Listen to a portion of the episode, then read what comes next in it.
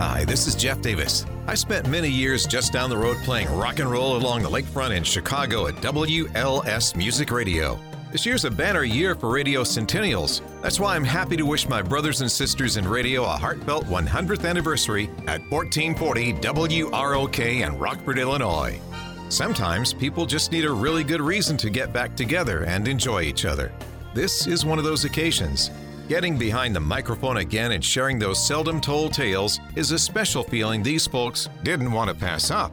The studio is filled with decades of photos, bumper stickers, buttons, albums, t shirts, jackets, original signs, and well deserved industry awards.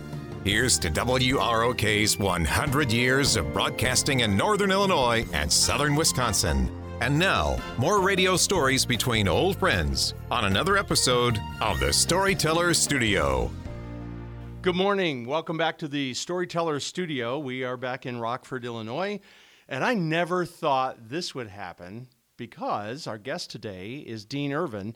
And Dean was always in my radio world a non behind the microphone guy. He was always in the sales department.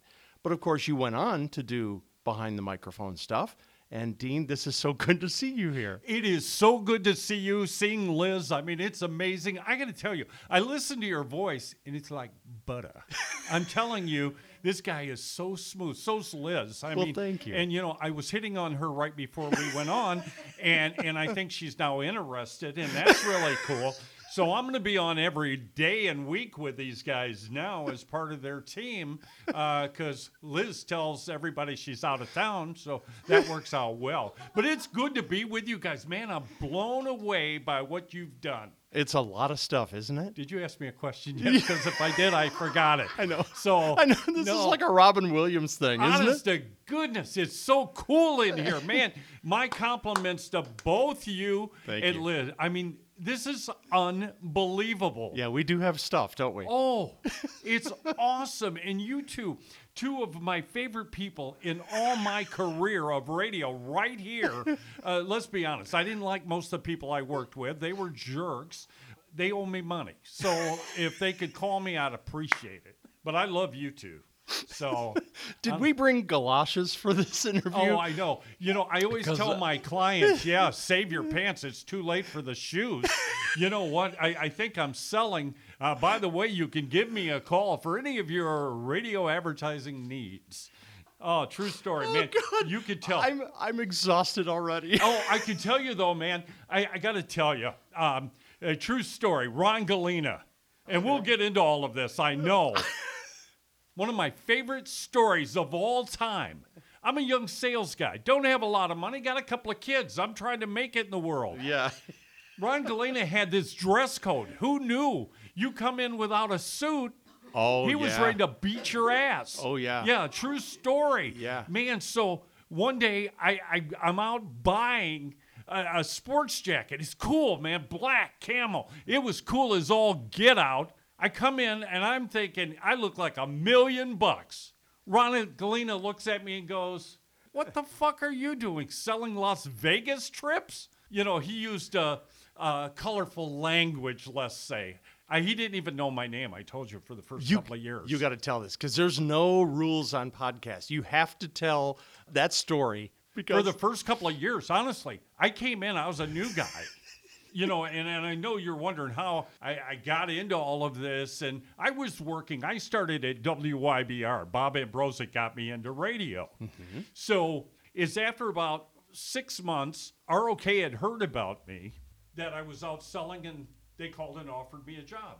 $13,300. I was in, baby. I was making some money. oh my, Yeah, you know, I was making money. But Ron Galena, who hired me, Ron was pretty colorful, man. He was just a great guy. I love Ron. Yeah. Somebody I just really loved. You either loved Ron or didn't like Ron. yeah. And he li- he lived in his own world, so Oh. you you either entered that world and you Oh. were a part of it, or you Oh. were not in it. Yeah, you better get in it, and Yeah. you better get in quick. There were a few rules. I'll tell you about that. But for the first two years, I thought my name was cocksucker because that's all he ever called me. Every time, that's what he called me. And there were no name tags, were there? No, he did, I just figured he didn't know me, and I was young. I didn't want to say anything. I'm thinking, okay. you know, that's fine. I mean, you can call me that. I call myself that now. And actually, nobody else in the room, probably, whether it be Gene or Phil or any of those guys, they never said, "Oh, you know, that's Dean." Yeah. Nobody Nobody. corrected him. No. Nobody. you know, so he would do that. But you had certain rules with Ron. You had to be there at eight o'clock, and then at eleven thirty, I had to go to lunch with him along with a few people Every day. every day. We'd go to lunch together. That was a rule. Is that because you were a rookie? No, it's because he didn't want to go eat lunch alone, I think. and then at, at night, we played liar's poker with dollar bills. You mean like at the end of the day at Oh, five yeah. o'clock? Yeah. You better not leave. Oh, come on. True story. That's a true story. Every day. And Ron justified the liar's poker by saying he could tell with salespeople how good they were when it came to trying to figure out. So that was the salespeople's daily air check Oh, session. yeah, pretty much. Yeah, that's what it was. It was really cool. but that was sneaky of him. Oh, yeah. Clever, too. It was really cool. I love Ryan Galena. I love that guy. Wow. I mean, So who when you when you were first at WROK, if you go around the AM sales room, who was there? Now I got to tell you, I was uh, 28 years old when I came in. It was like you were going into Hollywood. Really? Honest to goodness, because on the air was like Bill Phillips, there was Doug McDuff, Right. Mm-hmm. there was uh, Kelly Ryan, there was uh, Probably Ron Jordan. Yes, that's who it was. And then you had the ZOK side, and then Jan Thorpe was the TV spokesperson for, I believe, Lou Bachrodt. Oh, my. So it was like everybody was like a superstar. Wow. It was crazy. But in the sales room, we had uh, Phil Davidson. Mm-hmm. Uh, there was also uh, Ted Schultz. There was uh, Dave Felker, Gene Hendricks. Gene Hendricks, Gary Hubbard. Oh, Gary. Yeah. Yes. So there was all those guys, and and here it was, and I'm thinking, oh my gosh, man, these guys are all like old dudes, except for Felker, and I'm thinking, man, I I feel kind of out of place. Well, it goes by quick, and here I am now, the old guy. Oh, yeah, it does. It, it's amazing. I mean, this place was absolutely, and as you look back at your time there, it was like beyond, and Liz right, magical is the right word. I mean, you had so many news people, you had engineers, you had, and, oh. and that's unheard of now. Our copywriting, you know, was Oh, there was- two and three people, yeah. I think. Plus a marketing person. Oh, Plus your FM sales. they were not afraid to spend some money on all this stuff. It was so amazing. Yeah. And it was every day, it was always like a beehive. Yes. There was constant energy in the air. Yes. Maybe because of the news department on a particular day. Right. But then it could have been something going on, like an April Fool's joke on the WROK side, or maybe on the ZOK side. There was some rock star that came in for an interview. It was amazing. it was always something. And it was like, that's what you call putting 10 pounds of stuff in a Oh. five pound bag because that building was so cramped and so all the salespeople and Ron were in one area. And then they had the ZOK salespeople were down another row. And then there was the news department that was all stuffed in. Then there was the radio station, ROK, where they had on the wall all these eight tracks.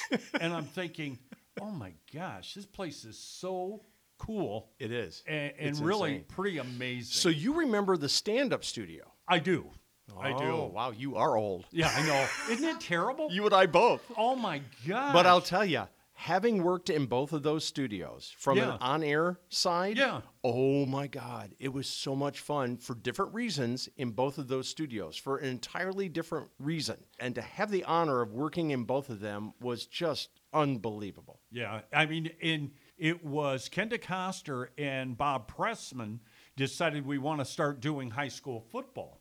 Now I'm a former high school football coach, Oh. so they asked me if I wanted to do it, and I'd be down on the sidelines. Well, technology wasn't exactly what it is now. So you were carrying a big- box. I had a Marti on my back with a big old antenna. And for people, I mean, this is something you shoot a signal to.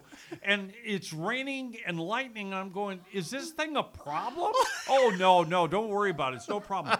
So as as as God is my witness, man. First time they come down to me.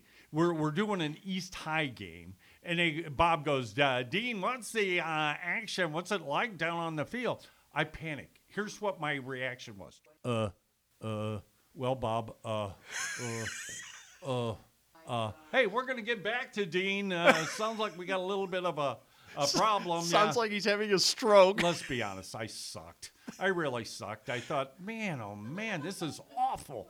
It was tough. And nothing's changed. I still suck, but at least I'm older as I suck now. People don't expect much. So But you're not the same sucker Oh, that no, Ron no, Galena said no. you were. And then I got to tell you, man. So I've been on. I was doing sports forever.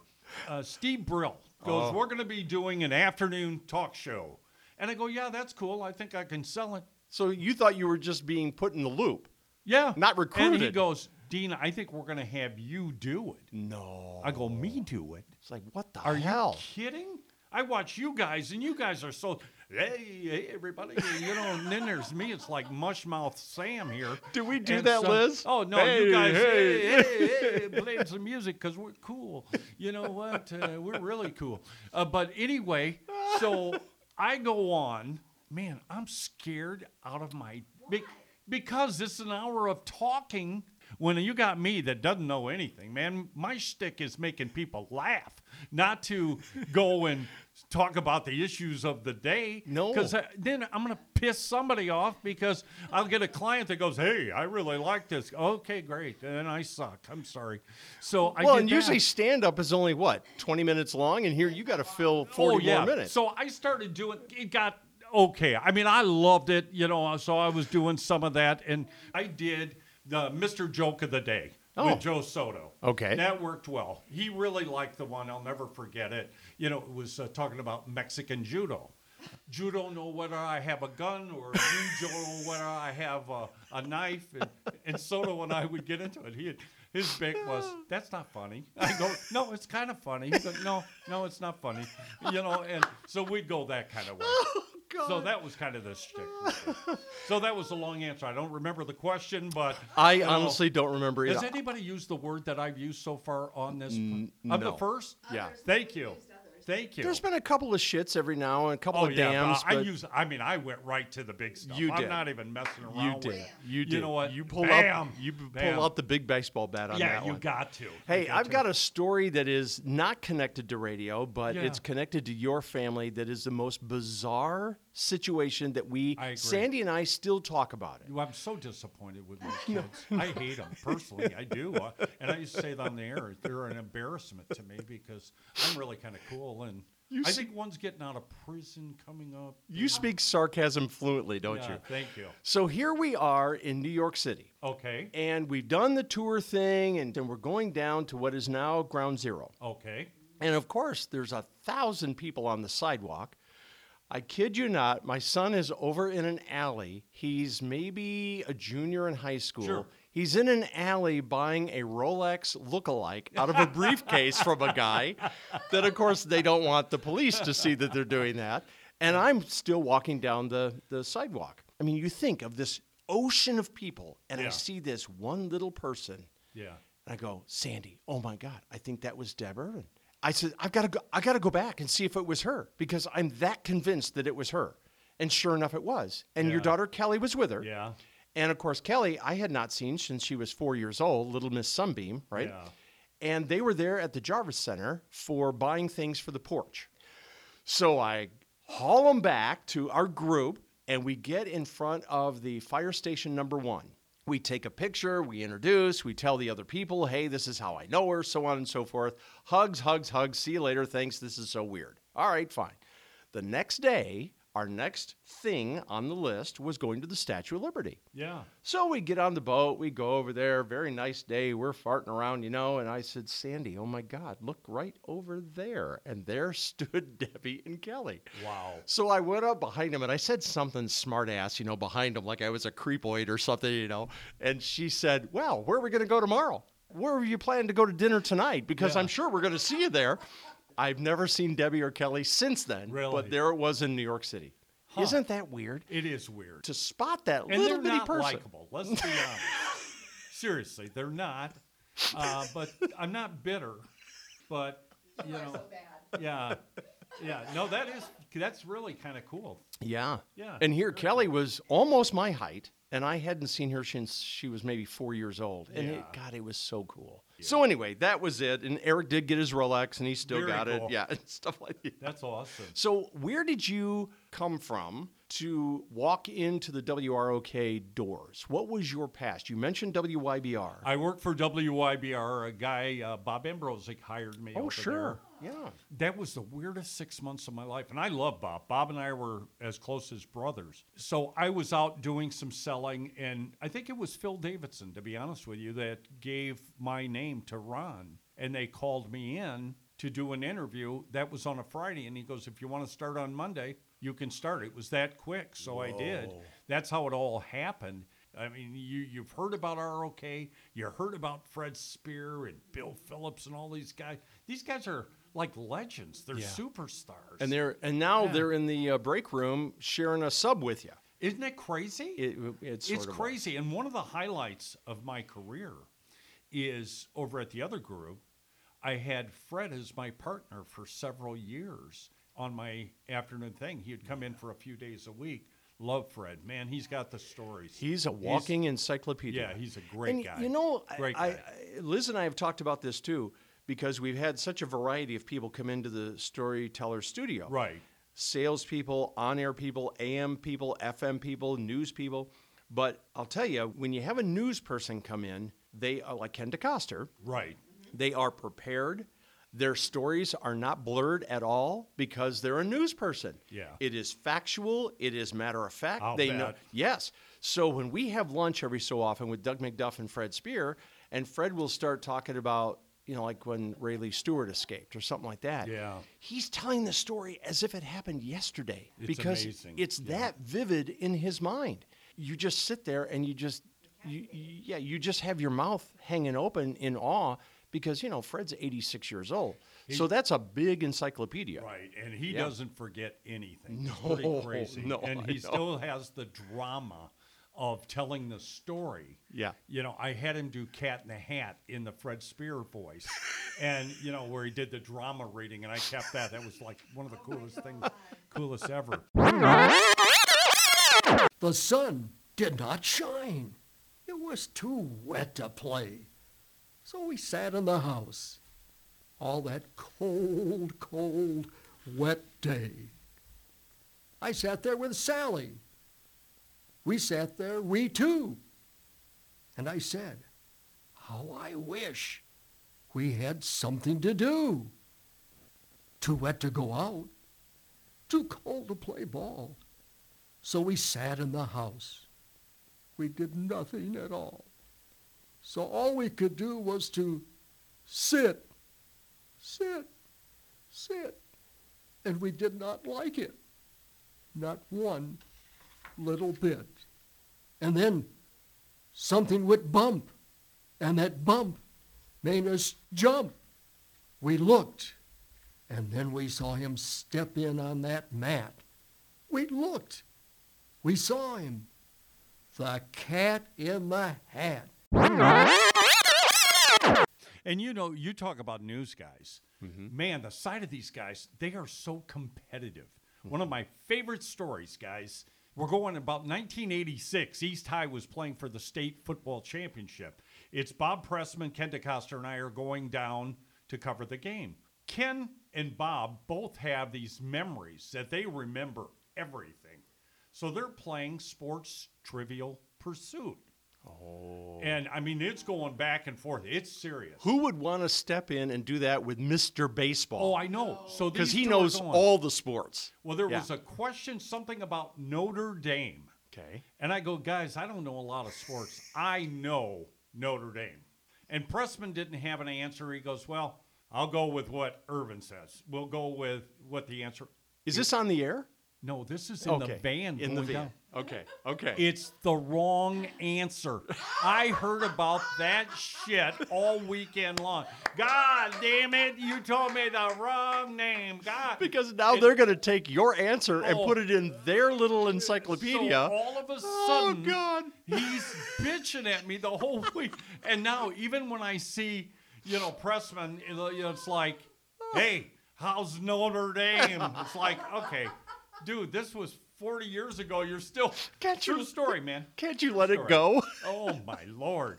So you try to get oh. involved, obviously, because all I was doing was sitting there listening to these two fools talk about sports. And it's not like you embarrassed him on the air. This is you in a van. In a van. Oh, you asked DeCoster that story. We died laughing. I mean, oh. Bob was like, "Are you kidding me?" You know, like, "Oh my God." So that was kind of cool. You know, the behind the scenes stuff going to these Oh, games. my. Oh, Wow. I'll never help again. Okay, if you don't want the wrong answer, I'm not helping. So, the hell with you. Uh, What? Yeah. There was a there was a TV space for you, wasn't there? When when you were at WROK, Right. th- th- was it before you went There or was. after? I was at ROK, came there about 1981, left in 87 Okay. to go to WTVO. And it was just a crazy little raise. Uh, nothing against TVO. They're nice, nice people. It was miserable for me because my whole social and everything was based on the guys at ROK.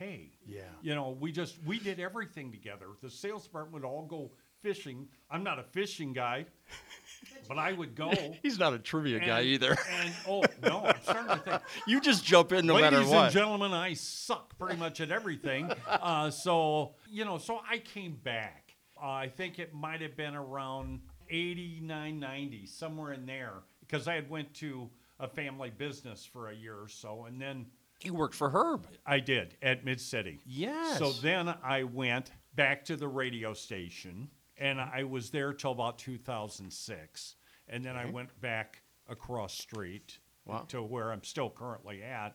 Um, So you've been down on Sandy Hollow from 2006 to now. correct? Holy Correct. moly! Yeah. Wow. Yeah. Doesn't that seem like two entire lifetimes? It's a lot of lifetimes ago, guys. It it is. really is. And you know what's funny? When I think of ROK and ZOK, you think about all the different people you work with. And I'm not blow smoke, guys. You guys are so talented and you look. Well, thank and you. you think, holy moly, the talent that was over at this place. And you hear like Joe Soto in Chicago and Lisa Dent and yeah, Lisa Fielding. And Yeah. I mean, this is big time, man. And, and for everybody that has sat in your seat, yeah.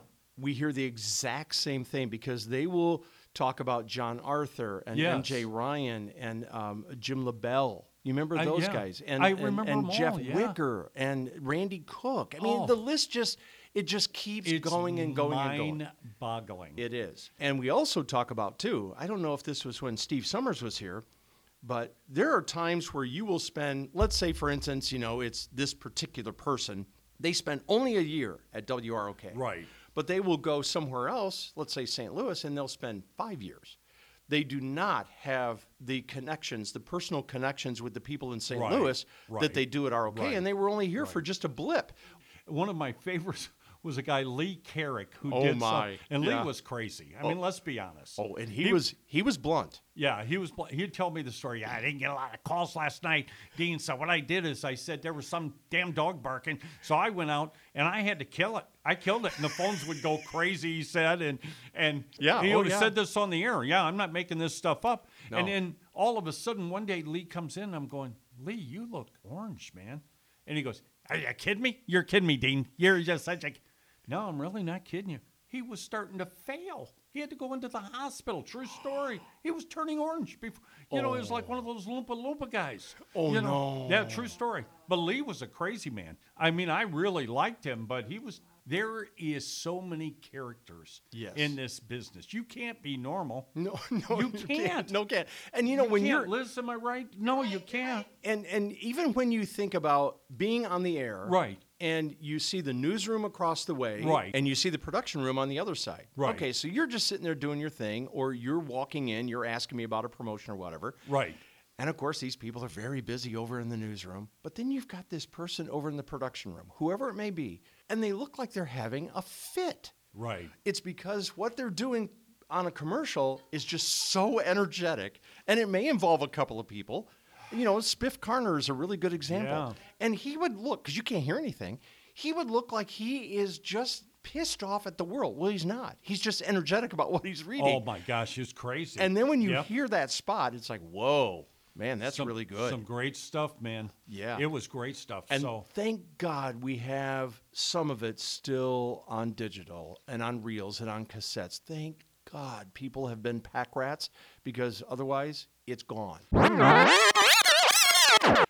Sometimes it seems so difficult to decide what to have for lunch at the Branding Iron, it almost seems like a lifetime. Hi, welcome to the Branding Iron. May I take your order? Uh, we'd like just a few more minutes to decide, please. At the Branding Iron, you can take as long as you like to order. The waitresses are very patient. How about it? Have you decided yet? Uh, I'm sorry. Uh, could we just have a, a little more time? The folks at the Branding Iron realize it's not easy to choose between the mouth-watering salad bar, the taste-tempting buffet, and the delicious sandwiches, burgers, and entrees on their luncheon menu. Hi, folks. Are you ready to order now? Hey, say, you're not our waitress. Uh, now, where did she go? Well, she left some time ago, a few years after you folks came in. While you've been deciding what to have for lunch, well, her kids graduated from college and she retired and she moved to Florida. And then. well, uh, be. you folks are patient. Would the owners of an 83 antique convertible please move it? It's blocking our space ramp. That's our car. Shucks, we're just ready to order. The Branding Iron, 1011 South Alpine, across from Colonial Village. what you guys have done here at this studio is absolutely mind blowing. Well, thank you. Steve Summers told me, he said, Dean, you're not going to believe it. He said, You'll be there and looking at this stuff, and it's like 40 years back to remember this stuff. And you remember there was a reason ROK and ZOK had a 40 share. Oh, there was no way on God's green earth. I mean, you look at this stuff, and it's like, And, wow. and the idea of somebody, maybe let's let's take five people out of the building. Just Right. I'm, I'm just making something up here. You say you take five people out of that building, and they say, "Ooh, you know, we could duplicate this a mile down the road and do just as well because we've worked here." No, that formula does not work. It did- because there's some kind of an energy. There's some kind of a wizard in that back room somewhere. yeah. yeah, it is. It does. It- It's- it's unbelievable. It is And crazy. God knows people have tried to take whatever that magic is and they'll go to another state. John Arthur's a good example. Sure enough, they're back Yeah. because of just the way things have turned or just it's not the same. And you know, honestly, I felt the same when I went to Charleston, West Virginia. All kinds of mountains, all kinds of wilderness. You got to Right. keep looking over your shoulder for the bear. Yeah. Okay, but the thing that I noticed the most, we didn't have a park district like Rockford did. It's amazing. But think of what you did have. But yet the organization and the feel was not of the park district. And that's what I noticed the most and what I missed the most about being here. And it has nothing to do with radio, obviously. Everybody had their role. Vern Nolte had his role at the uh, country clubs. You had Dave Salisbury, who had his role. You had Galena that did his thing, and then the sales, and then the on-air people, and some of the different promotions that they did was like crazy before their time. Well, honestly, that's where you and I worked the most. Right. Because when I would dream up something, or Steve Summers on the ZOK side, Right. because he and I were both promotions director, we would dream up some half cocked idea somewhere along the line. Right. And of course, you know, either Mr. Nolte or the program director at the time, which would either be Charlie Quinn or Kipper McGee, we'd sort of bounce it off of them, you know, just to sort of get a feeler, just to see if anybody's, Yeah. you know, tugging on our bobber. Well, then when we figured out that, yeah, this is something that may happen, my next trip was into the AM sales to Right. talk to Dean, not to talk to anybody else. And I said, all right, here's the deal. Here's sort of what we're thinking. And of course, I could see the gears in your head going, well, I could get a sponsor for that. Well, I could get distribution locations for that. And you did. Yeah. And without you as that extra arm, wouldn't have happened. everybody was so afraid of Ron how he dealt with things. I love Ron, but he always knew that I was. If the middle was where you should be, I was way out in right field or left field. You know, not afraid to do or take chances. And So you suck at baseball too Oh, because you uh, don't know where to stand. I don't even know where to go. Are you kidding? So yeah, and and I do have contacts. I'm not a smart guy. I know people, and I've been around, and I know Rockford, so I could normally get some things taken care of or done. You were the It's- master of putting people together. Yeah. Oh, Yes. it was like uh, I, I. They used to call me a little bit of the puppet master, where you'd have things going all over the place. Yes. You know, It's so who true. knows? I, I remember walking into the AM studio, the AM uh, sales room, and Kipper and I had talked about this for a New York minute. I mean, literally three sentences. And Kipper goes, Okay, it's your show. Do what you want to do. Okay, all right. So I wanted to come up with this contest type thing, and I needed to have prizes. And of course, you know, we wanted a sponsor to jump on board. So I walk into Dean and I say, I've got this idea. I want to do the invisible TV quiz. Oh. Yeah. God bless Dean.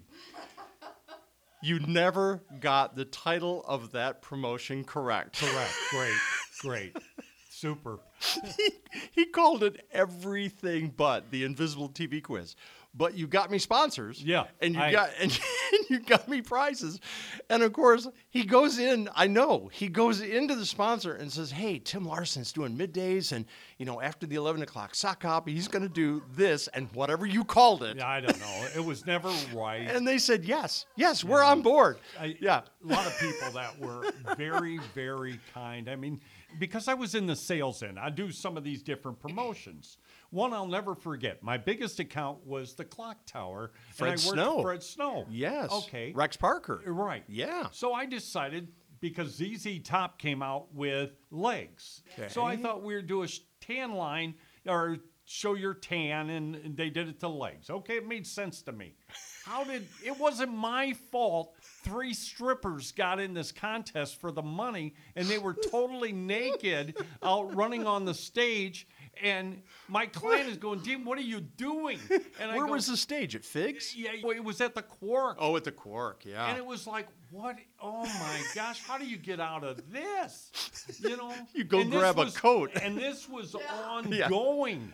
Oh, that God. was one I'll never forget. The other one I'll never forget. You know, because I was a guy who never could say no. There was some guy having a karate demonstration. I think I sold him a little bit of an ad schedule. He goes, Hey, do you think I can come in and show him how it works? I said, Well, what do you do? And he says, Well, I'm able, if somebody hits me in the throat, I can flex or whatever, and it, I don't even feel it. So he came into the radio station? Came into the radio station. I'm the genius that takes my youngest daughter Amy with me. She's two years old. Okay, it gets better. It's at, it's at night, and I'm thinking, who am I going to get to have him punched in the throat? Well, I'd worked it out where J.D. Stewart on ZOK said, oh. "I'll come and punch that some bitch." I said, "Okay, J.D., come on in."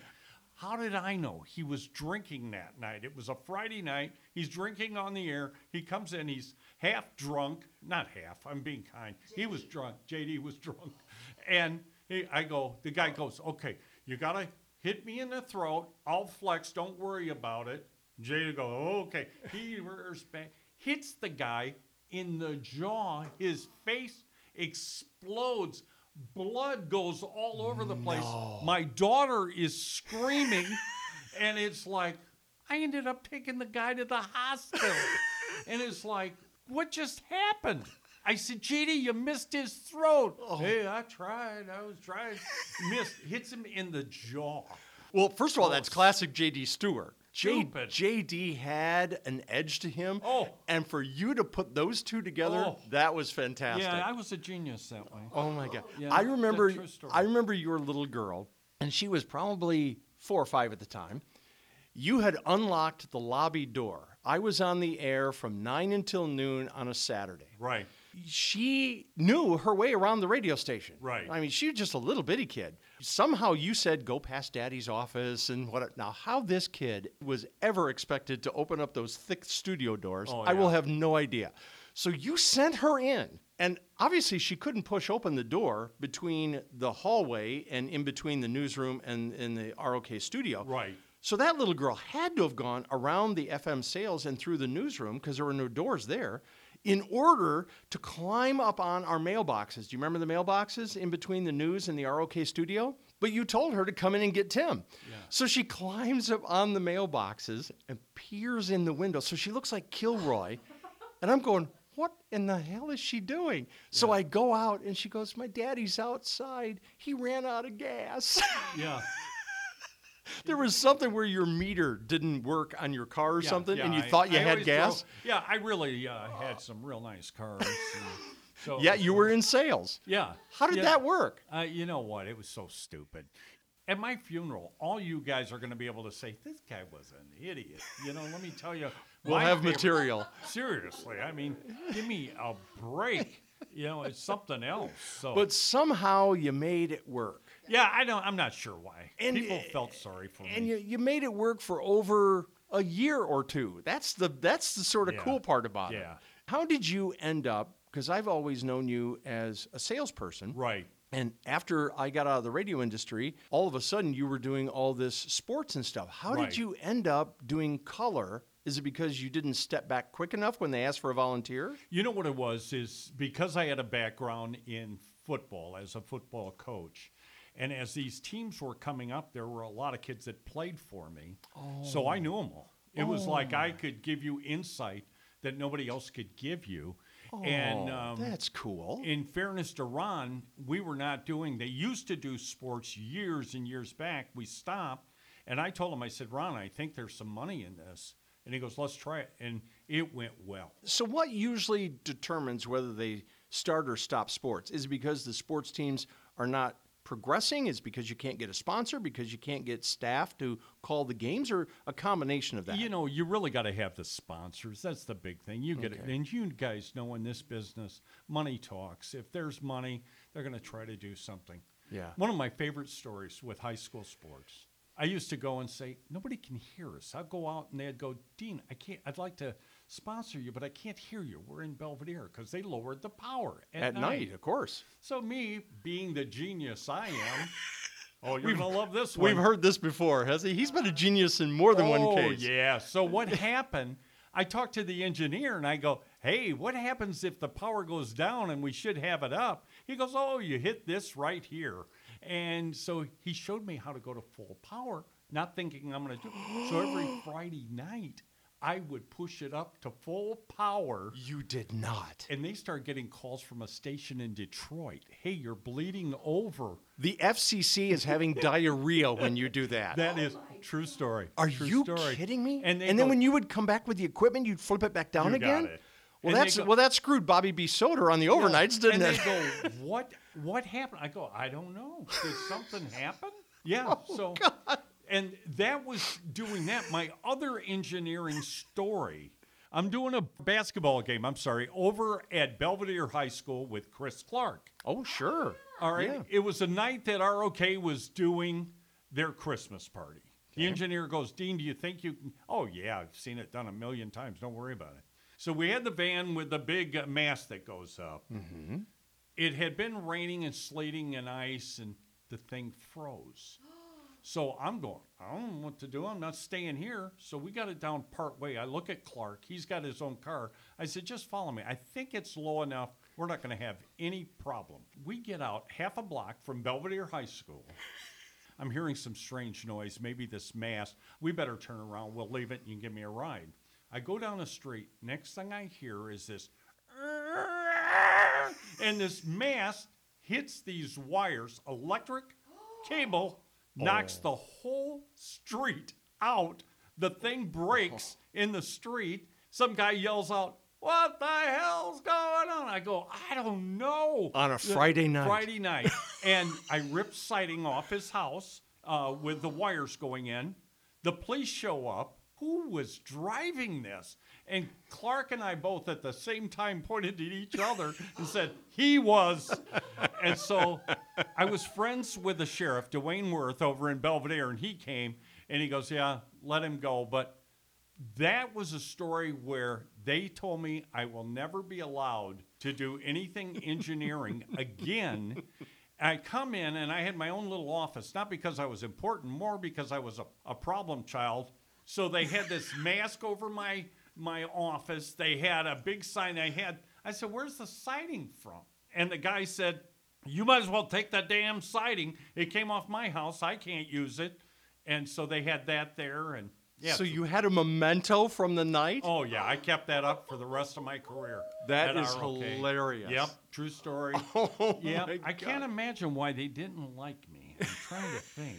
So you know I had to be pretty good at sales because otherwise they would have dumped my ass. Yeah. They would have said, "Okay, this guy's an idiot." So the minute they think, and they have that little mini committee meeting, and they say, you know, I think we ought to show Dean the door, then somebody else comes in and says, yeah, but look at look look, look at the orders he That's brought in what today. It is. That's what it is. Yeah. You know, and I was telling you the story before we started this. 87, I'm leaving to go to TVO. Vern Nolte, who I've never really talked to Vern a whole lot. Just, you know, we're just, I've been there for seven years, but I'm afraid of him. He looks like Alfred Hitchcock. Yeah, I saw that movie, The Birds. I thought he was going to have me killed. So I don't talk to him.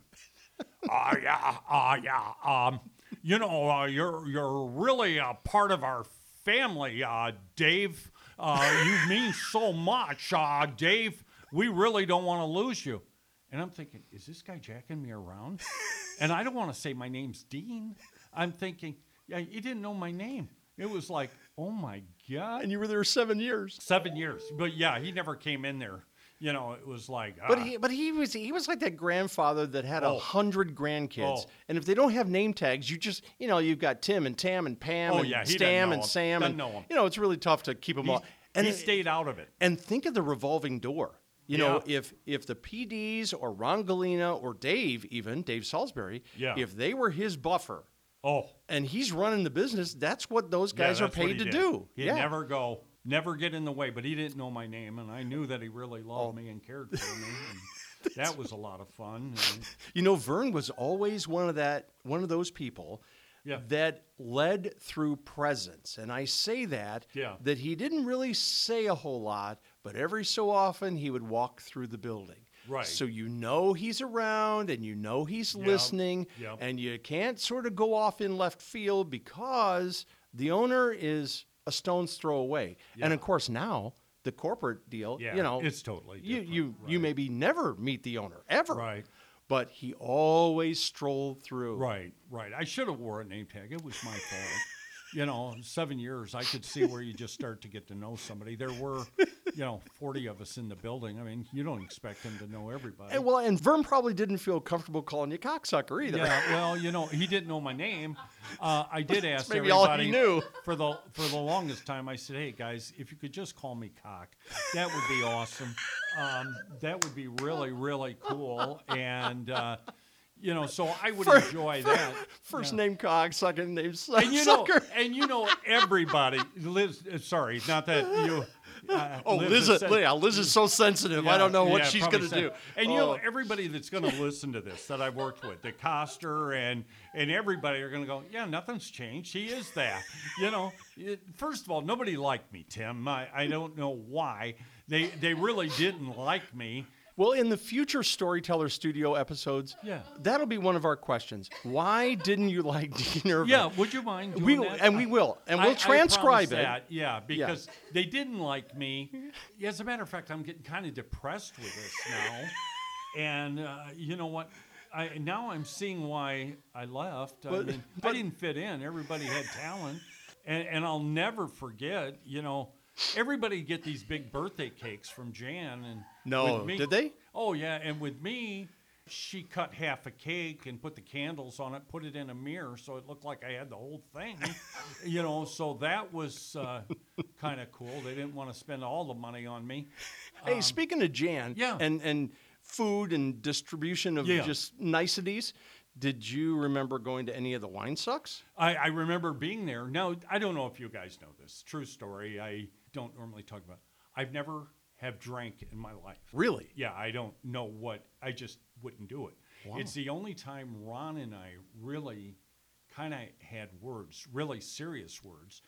Is one of the things at Christmas parties, he had a tradition that all new salespeople had to drink a flaming shot, and it was chartreuse. He had put it on fire, and you drank it. That was his tradition. You had to do it. That was Ron's hazing. That was his hazing. That was from like his college days. Oh. Gary Knoll asked him about the hazing. He let the glass get hot, put the glass up there, burned his face. And I just said, Ron, it's just I don't drink.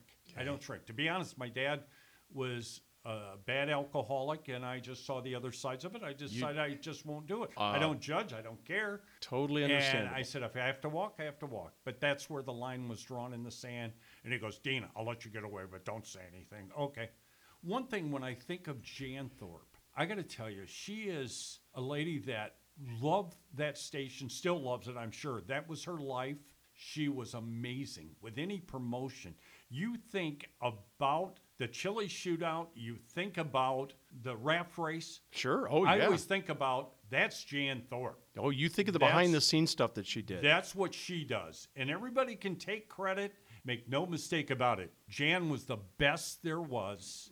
Just an amazing, amazing talent. Well, you also think she was the constant over the years because those two promotions Right. Oh. that you mentioned went on for years. Oh. Talent comes and goes, program directors come and go, salespeople come and go. But the reason that those things kept so constant and Yeah. so solid in the community is because of people like Jan Yeah, behind and the then later scenes. Stephanie over there Oh, sure. joined her, and Steph is wonderful. Yeah. I mean, but those two behind the scenes were absolutely amazing. I don't know if there'll ever be anyone like them No. to be able to pull this stuff off. And I look at now that you mentioned that, I sort of go back in my mind of the behind the scenes people at the other radio stations I worked for. Right. No, they didn't participate Yeah, at all. They and- came in, they did their accounting, they did their traffic, Right. they went home. They are truly amazing. Yeah. I mean, I love them both, and uh, without them, you would never have accomplished half. They won't take credit for it. I guarantee Jan would not take credit for anything, but she was a huge Mm-hmm. part of this, and she had John Nolte's ear, and Yes. and also Vern's, and really Ron's too. Well, when you look around at the pictures that we have here, Right. Jan can't deny it because she's in all these She's- pictures. She's amazing. Again, if she was the traffic person or Right. the accounting person at the other radio stations, I don't have pictures of those people from other radio stations No. because they never showed up. No, No. she was, she was something very very special. Did you ever have a remote that either you were on as a talent or you were there because you had sold the remote and you were just sort of the support? Was either memorable or went south or anything like that? I get the feeling this guy knows inside dirt on me, and I can't lie. No, I'm looking for dirt. I account for you to give me dirt. All right, I'll tell you my story. I was doing a remote because I was able to do some remote. So did you did you sell it and you were the talent? I was. okay. I sold it, and I was the talent. That was the good part. the bad part, we were sold out, and they couldn't go on the air, but they didn't know it. We had this big trailer called the Big Max. Yes. You guys remember that? Yes. And there were big speakers in it. Oh, gigantic. Everything was gigantic about that thing. So what I did is I would go in, and when a commercial break came, I'd cut the radio station, open up the speakers, and act like I'm talking. Hey, we're here, and it was a fake remote. The guy comes up after the remote, goes, Dean, that was absolutely the best thing I've ever done. We got to book this. I said, oh, I don't like to do a lot of my. I like to make sure people can do them. The next day, I get called in. Uh, Dean, did you have a remote last night? Uh, no, no, there's no remote. Um, where were you at? Um, well, I went over to this business. You ever pull that trick again? I'll fire you. I won't think second about it. I did a fake remote. It was the best one I've ever done. Swear to God. That was uh, Dave Salisbury. Oh my god. Thank god. you very much. You have the biggest balls I think I've ever Oh, you known know in what? radio. It's crazy. You don't do that. No, and yeah, But I it- didn't want to tell the people no. But it was one thing if you showed up with the Marti on your back and you were the guy and you had a banner, but you showed up with Big Max. Yeah, and that's where I that's where I made my downfall because we had a, a janitor, Chuck Nuccio, Oh, that I- used to drive the big man. No, Pete. Pete. Pete Nuccio. Yes, it was. Yes. Thank you, Yeah. Pete. Chuck was Chuck Doyle. Yeah, Yeah, he cleaned up other stuff. yeah, yeah. Chuck Doyle. But yeah, Pete. And he took it over there on a truck because you can't. ch- This thing was bigger than a mobile home. Oh, yeah. So- you had to have help with it. So Oh, he was telling him he was doing that. I never thought to tell him, don't say anything. But, oh, Yeah, but Pete, I'll tell you, love Pete. But when you say don't say anything, Oh. Pete was the biggest Yeah. rumor mill because you think about it. He's in every office, he's in every department because he's oh, maintenance. and he loved that. oh, and he thrived on it. And Where were if- you when I needed you? If he if he could start that fire over here, and then he'd have something brewing over here, and all of a sudden they would both get together. Oh my God, he accomplished his stuff for the day. Yeah, and you're right, guys. You guys were such professionals. You do what Well, you're thank you. supposed to do. You do it the right way. Me, I'm just, ugh. You know, I hey, nobody's gonna know this. You know, and the guy's praising me, and I'm oh yeah, yeah. And you're thinking nobody's going to know this because it's not on the air. Correct. That's what it was. That's a true story. I mean, but they had me at some great things. Uh, you remember on the waterfront? Oh, sure. Oh yeah, they booked me there for a, a shopping show I did on ROK on Saturdays. It was great. The thing opens up at 11 o'clock, and they had me there from 8 to 10. It was really cool. I got to talk to some people that were emptying garbage cans, and that was really neat. You know, so I really knew I had made it then uh, that that I was really doing well. Uh, me and the garbage guys were down there. You know, they're still cleaning up the vomit from the night before. So it was really kind of cool that I'm down there uh, just sitting there by myself, and it was like, okay, you know, I hear a bird, and then I'm looking up the sky, and I notice you have two pictures of me on the wall. That's very nice. Thank you very much. You know, and I never realized I was a fat guy. I never realized that. I always thought I looked skinny in this body. Liz, no wonder when I hit on you before you were married, you didn't come at, you wouldn't. I know, but you lose like 50 pounds when you're on the radio. I know, I know. Isn't and I used weird? to hit on her. I thought, okay, I've got some magic here. You know, Liz is going to think I'm really cool. We'll start dating every. Uh, I call her up. Hey, Liz, you know, what are you doing tonight? Want to go to dinner? Uh, I can't. I can't. Uh, my cousin's coming in, and and and she loved her cousin because that cousin came in every week. It was awesome. I was kidding. God, Brian, give me a break. You I know, know. she loved you for crying out loud. God, he's so sensitive. I know. She You know? chose him for crying I out loud. I know it. Can you believe that? Because he's got good looks and money and talent. I hate that. God, I hate guys with talent. That's why I love McDuff. Look, You know, McDuff and I could get along. Doug was a big inspiration to me. I don't know if you guys remember. We were always leading the way with new uh, new things. They were big into the AM stereo and Ron Galena got us these uh, pagers. This was before cell phones, man. You didn't have a cell phone. What you did, you'd have to stop and put money in a coin thing, or yeah, and a pager Yeah. would have a number, and you'd call. Yeah. And so, How well I be- remember. me being the trickster in the room with McDuff and Hendricks and all these guys. McDuff would leave. He'd get off the air at nine. He'd go, and you know he was going to have breakfast. He wasn't going to sell nothing. He'd keep his pager in the desk, and so I, It- he'd leave it behind? Yeah, he'd forget it. So I would call and say, "Doug, give me a call. Doug, give me a call," and hang up. Well, this thing would go beep beep. Galena in the same room with all of us opens his drawers to see this. He is cussing a blue streak Because he can't keep track of his salespeople yeah, now. he can't do this. Damn it! You know he's supposed to carry this, and I do this. You know when you'd have the phone and the little two buttons that lift up when you go Sure. to take the handle off. Okay. yeah. yeah. I'd put a little tape on there, and then I'd go out and I'd tell Jan, Page Phil Davidson. Hello. Yeah, this Phil. Hello. Hello. Hello, God dang it, this damn phone is broken. And I'm over there dying laughing. And everybody had something. Gene Hendricks was always ill. He was always ill till it was come to fishing time. Oh! So one day, the Oh. maddest he ever got mad at me, I bought him a little doctor's kit, those plastic doctor kits. He threw it at me. He got so damn mad. You know, it was like, oh my God.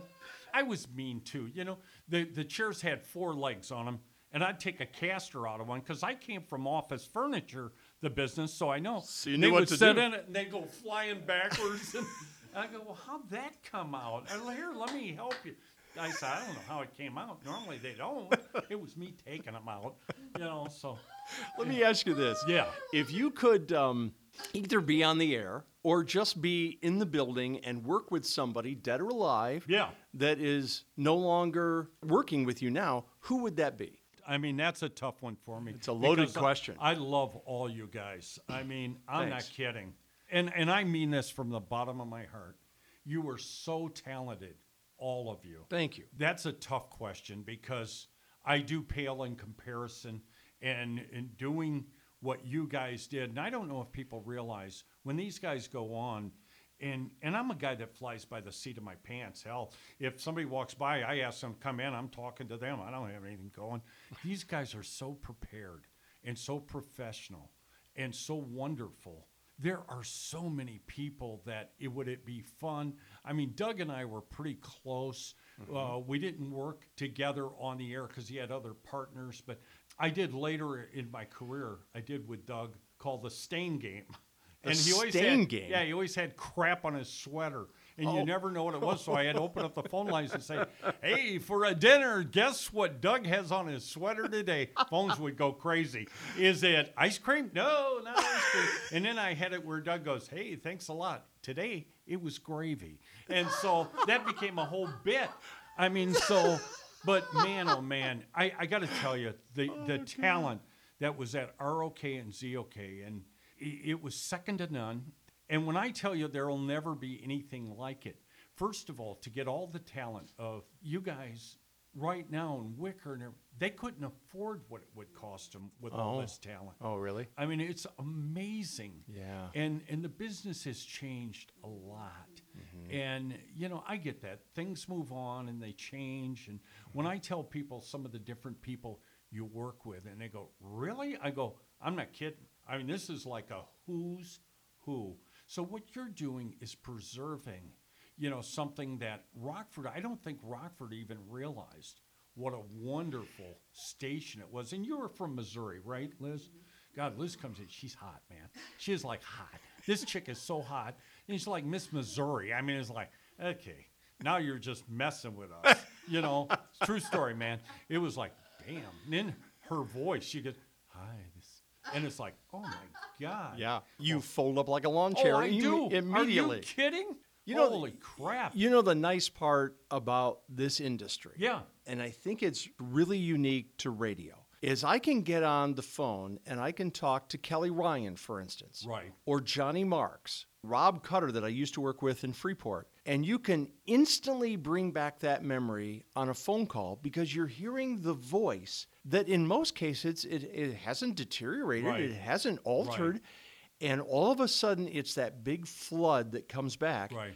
Doug McDuff is 81 years old. Do you think he sounds any different? No, he doesn't. Doug is a great, yeah, he's great solid as a rock. And of course, he's the Robin Williams too. You go, "Hey Doug, how you doing?" And 30 minutes later, you get another question Right, in. right, right. You know, it is something though, guys. And I came into being on the air later in the career in sales. They didn't want us talking to you guys. You guys were on your own island where you were the performance, you were everything that we were selling. You were our product, and they didn't disappoint. And when people talk about the ROK and ZOK, and uh, it wasn't by accident. All the No, no, different things no. that happened. It was very orchestrated, very well done. And you know, some of the names. I mean, Kenny DeCoster. I love him as as my own brother. I love Kenny, man. And Kenny and I had some great memories. We're doing a football game, and I have to go to the bathroom, and I forgot to turn my mic off. So all you hear is me. Now, luckily, I wasn't doing the big thing because man, you would have heard something, and you would go, "Oh my God, that stinks too." But it was like you hear me go, "Oh, oh," and DeCoster is crying. He is crying 'Cause he can't do anything about it. can't do anything. I'm peeing on the air. It's like, you know. Did you do that great big Tom Hanks pee in the League of Their Own where it just goes on and Oh on yeah, and on? this- and it was like one of these. I mean, okay, as you get older, guys, you don't you hear these young guys in a stool. It's like an elephant going. And me, it's like, shh, shh, shh. It's like, damn it. And here it is on the radio. and you're trying It's to like- get back on the air. Oh yeah, because You- but you can't hurry it along. Oh yeah. No. And then you get in a hurry. True story, man. And you you're trying to hurry up, get in. It never fails. You pee down your leg trying to put everything back. And it's like, oh my God. So I got to go out in front of all these people on the sidelines with pee down my leg.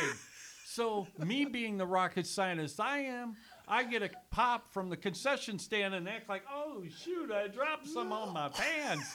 You know, Because you are the king of bullshit. yeah, you don't know, so I did that. Do you Yeah, still have that crown, by the way? Oh yeah, Because it was a nice little crown at It one time. Yeah, and you know what? It wasn't paper like Burger King. No, it was nice. was awesome. It was And like a tiara. Of the things guy, one of the things these guys would do is uh, I had a sign over my desk, and it says, "Once you fake sincerity, you have it made." And everybody signed it says, "We believe you have it made." Oh. So they didn't think I was sincere. That's a great- Are you kidding? I love people. I care about them. you know now. And now you're getting me- angry about yeah, it. because if they bought from me, I loved them a little bit more. If they didn't, bastards. You know, uh, what the hell's wrong with you guys? But then you're back knocking on their door a week later, Oh, going, yeah. "Hey, Hey, buddy, buddy, hey, buddy." how's it Yeah. going? I got I some, I got I- something new for you this week. I gotta week." tell you, Summers said he told a story about him going out. He was going into sales, and he went out on a call with me. And I don't mind telling you, it was. Are me- you Jimmy? I am. And what happened is I go in.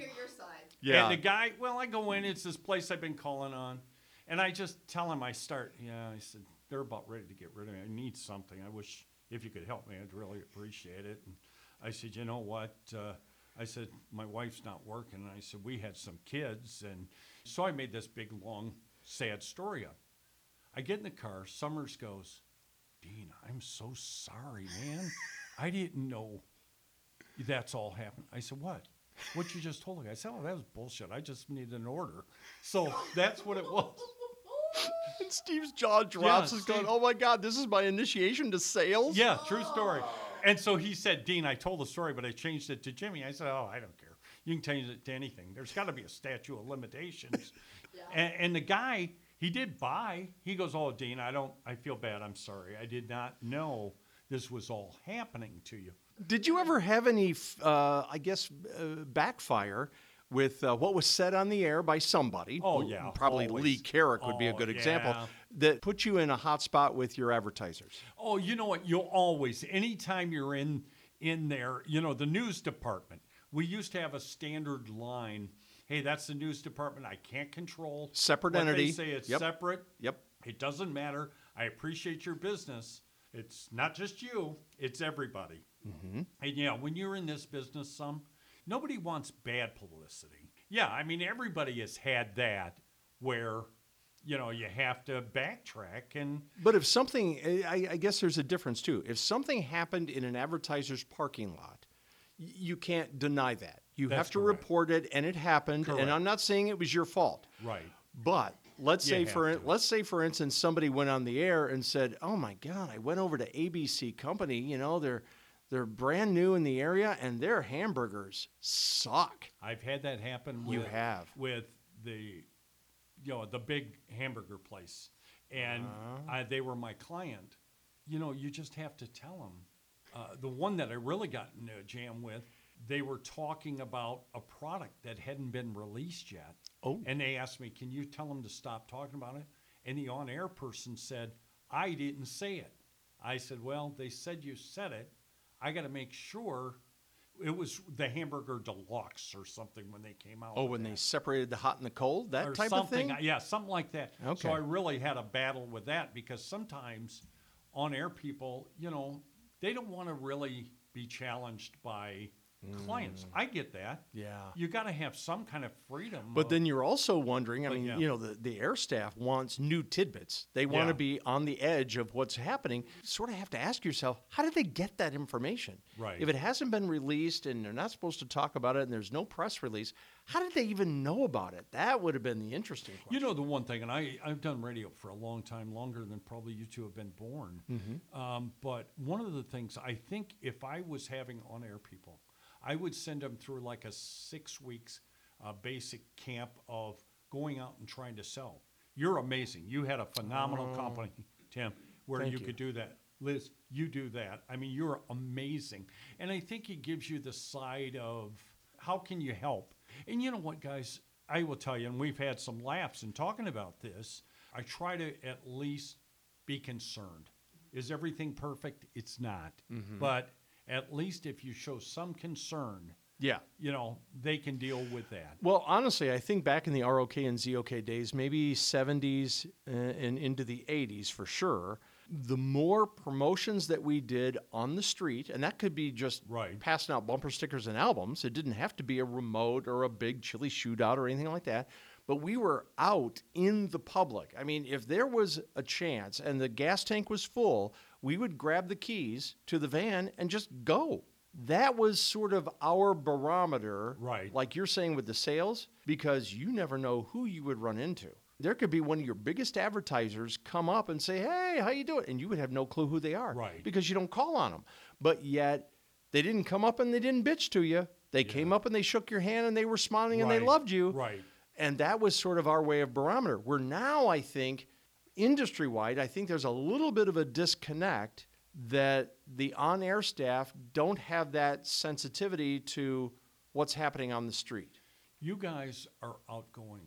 What a lot of people don't realize, so many people on the air are introverts. They're shy. You know, it's hard for them. But you give them a mic, you get them up on stage, and they'll do their bit. I mean, they'll do that. There's a switch that There flips. is a switch. I like laughing and mess around, and people go, Dean, he's the guy I'd like to have at our party because he can make everybody laugh and do these things. Mm-hmm. But, you know, I, I kind of like to be the guy in the corner. I don't, I really do get it. But you guys are the exception to where you're out there and you're ambassadors. You made people feel like they were your friends and part of your family, and that's a real, real talent.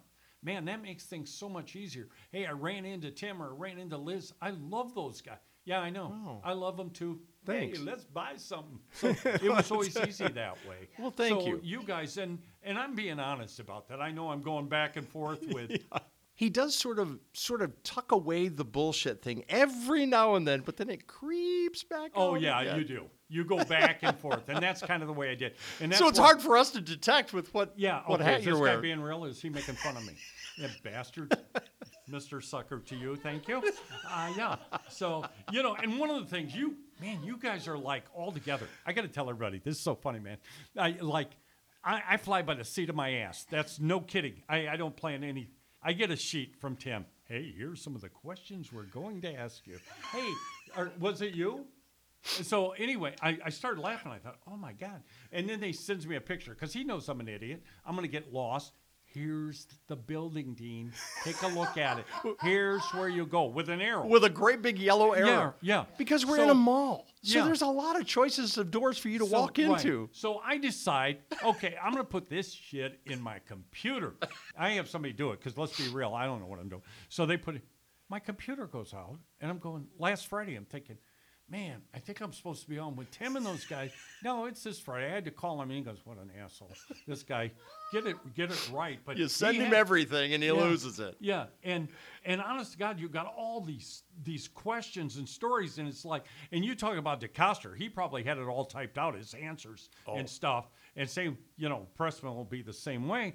And then you get me, who is just like, what? I don't remember. No, and and you know, one of the things, the best uh, person I've ever interviewed was Jethro Bodine, Max Baer Jr. No way. Yeah, I got From him the on Clampetts? From the Clampetts. What was he that was opening a casino out in Nevada, and he wanted to get some word out. So uh, I had Jethro on, and Jethro had been drinking. Oh no!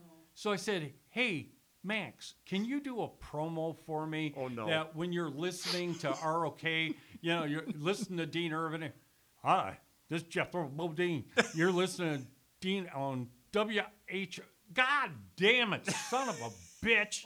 And this went on. Uh, so, me being the rocket scientist that I am, I do the promo where I have it, only I just beep a little bit out so they can hear him doing this stuff. And it was hilarious. Did he only do one cut for you? One cut. Oh, no. And then he goes, God damn it. He said, I got wooden teeth. He says, they, they just, they don't work. And this guy, I, I asked him, do you like all the people that were in the Beverly?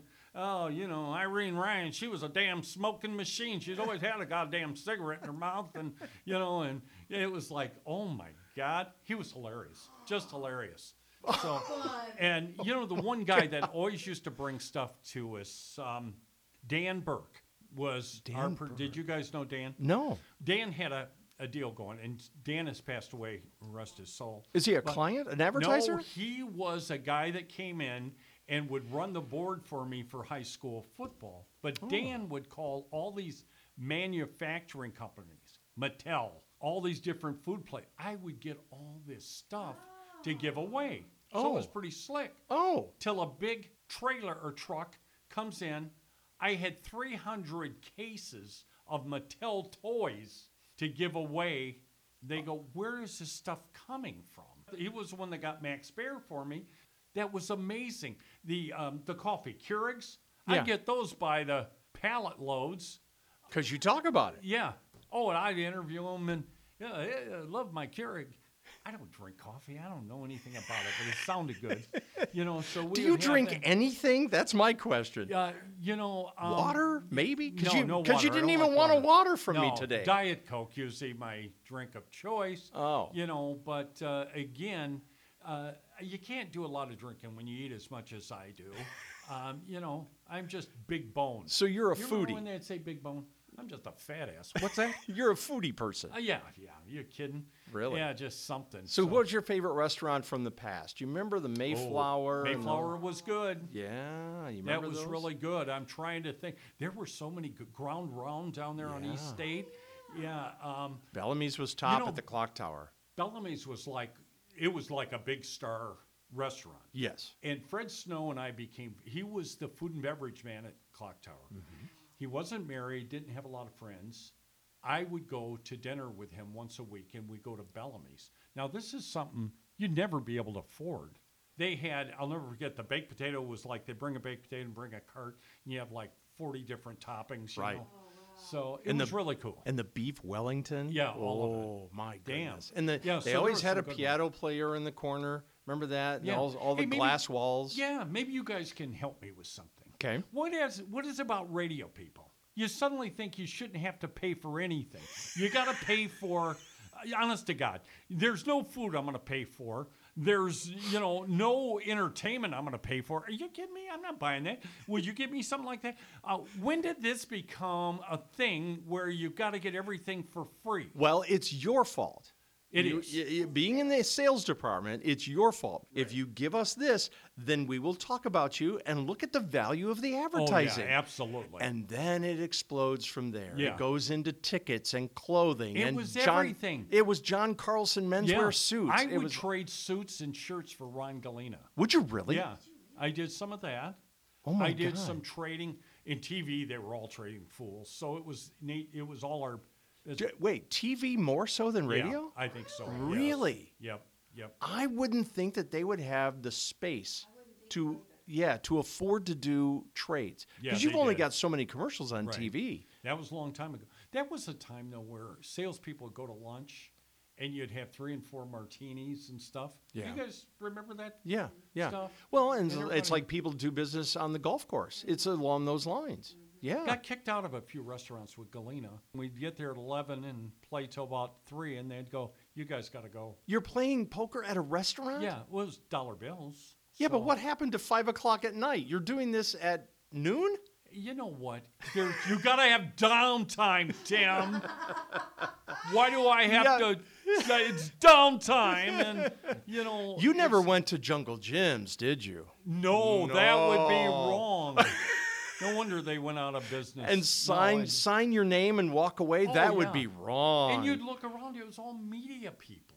Yeah. Everything was media. Do you remember who was anchoring TV 17 when you were there? Yeah, Bruce Richardson. Was Bob Lewis also there on Uh, sports? he was. And Bob Kevrin? And Bob Kevrin. Oh, can I tell you my Bob Kevrin story? Sure. I love Bob Kevrin. And Bob, is he? St- I don't even know if he's still alive. Don't, Don't know. Can't be real sure. We used to do these public service announcement, and they had me doing some of the voices for them. And Bob had a new engineer. Bob gets in there and goes, "Today we're doing a pancake supper at," and the guy goes, "Uh, uh, stop, stop, sorry, didn't have something." Oh, no problem. Ready? Okay. Hi, today we're doing a pancake supper. Uh, oh, no, no, the level's all right. Hold on. This went on for about five times. Bob, and you never, he'd go, God damn, son of a bitch. You know, will you get the damn thing right? And outside I'm laughing. And so then he finally, hey, today we're having a pancake supper. It, it went on. There was some crazy shit. Bob was always the two-toed sloth meteorologist. Yeah. Wasn't he funny? Oh God. God. And you know, I grew up out by the TV stations. Yeah, yeah. So 23, TV 17, and TV 13. Yeah. They were all going by our house in news cars. Well, then one time we were out riding bikes. You know, you're on a country road, you know, there's no sidewalks. So you sort of have to be careful, and you're 10 years old. And Bob Lewis damn near hit us. And that was not when you were preoccupied with cell phones or anything like that. It's just the way it is. You get these crazy ass kids on bikes that are zigzagging all over the place. And the idea that if he actually did, much less kill us, and then they would cover the story Yeah. that your sports guy plowed Crazy. over some kids on Isn't a country crazy? road. Yeah. But I remember seeing Chuck Faber and all, All those, guys. guys. Yep, Yes, they were all coming by. there. Yeah, because w- they were sort of in our neighborhood. We I didn't gotta, I gotta tell you before I forget one story. This was a great. I used to call on a company called Video Outlet here in town. Oh, and, sure. And I would get all of their um, tapes that, uh, you know, they would get uh, co-op for, which is that help pay for the advertising. Lee Carrick's getting ready to go on. I'm not thinking much about him. And you know, you got all us funsters. We had ways of putting in a tape, hit our speaker so it's through the whole building Through the intercom system? intercom system. So I'm doing this with one, thinking I'm hilarious. It's an X-rated video, and you hear him, oh, oh, it's so, and just, I mean, you can imagine it went on and on and on, and I'm dying laughing, thinking, oh, that's hilarious. I pull it out, I go out of the office into the lobby. I did not know Lee Carrick had six people as guests. And I go, oh, I'm sorry. And oh. who are you with? we are cantors from the Jewish community. I said, well, I want to apologize for what you just heard, and I'll make sure tomorrow that whoever did that, I will address it with them. It was me. It was like, oh, you my. got to be kidding. Again, you had your bullshit crown on. wow. Hey, by the way, Yeah. Liz is the queen of Google. I suck at Google. I do too. Uh, she found out just minutes ago that Bob Keverin is still alive. He's God bless him. 85 years old, and he's him. living in Rockford. Good for him. He's a great guy. I, I wish that they would do pieces on those people. I understand where they probably he would not. one of the nicest guys you'll ever meet. I love Bob Kevern. Yeah. And uh, Kim Lepak was out there for a while.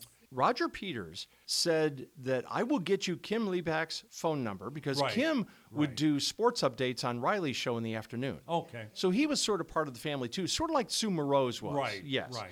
And he's down in DeKalb, and Okay. he just gave me his phone number the other day, and we could chat with Kim yeah, I'm going to get you guys a couple of phone numbers too, because everybody has such a different perspective. And you know, I think I'm funny and think I'm doing a lot of cool stuff. And you'll get Phil Davison going, Dean was the biggest asshole I've ever known. You know, Phil had that southern drawl. Yeah, of course. I'm getting cash this time. Do you remember? This is cash. Do you remember Amy Cox? I do. She was uh, one of our interns the first year, and then she was hired on in the uh, department up there with Barb Reynolds and Right, Jan and right. Linda. Her and Sandy sat down because they were interns uh, at the radio station, not at the same time. Sure. And they still get together twice a week and exercise. She no, she has been a friend of ours since that day one back in 1985. That is so cool. So she's sitting at this table, and of course, Sandy and them are bringing up topics and stuff like this. And she says, um, Now, this is Amy talking. She goes, You know, one of the toughest days that I ever had at WROK, this was all tongue in cheek. She thinks she's funny. She's like you. Yeah. And she says, Riley O'Neill came to me with a very straight face in a conversation in the, in the snack room and said, You are not funny. And of course, everybody else is dying laughing at whatever she said. She says, Riley at that day crushed my soul. She oh. says, I have never been the same. And of course, it's all tongue in cheek because she didn't give a shit. Yeah. Oh, that's hilarious. so, yeah, so those memories, like, Riley crushed my soul. No, he didn't. Not really. Because you're still a smart ass. there were certain things you did. Ron's day, he'd come in, 8 o'clock. He'd look at the paper. Then he'd put it down. He'd go in the toilet, take a dump. If you're in there, you better get out because it's his dump time, nobody else's. Guy's worth a gazillion dollars. And on Saturday, he'd bring his garbage to dump it at the radio station. You're kidding. Yeah, true story. That's- yeah, true story. And it's like, do you remember he had a big Lincoln Continental? Oh, This yes. went- that was Like driving a city block, I'm oh sure. yeah, And it was Humphrey I think that's Cadillac, Right. yeah. Yep, I think you're right. wow. I feel bad. We do not have the third microphone set up here. She can sit on my lap.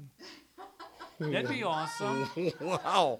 I'm offering. Okay, Yeah. okay, all right Hey, then, all right, okay. This is really got- I- exciting. I got a visual on that that I cannot like get I, rid of. Not like I do. I'll stay right here. I'm good.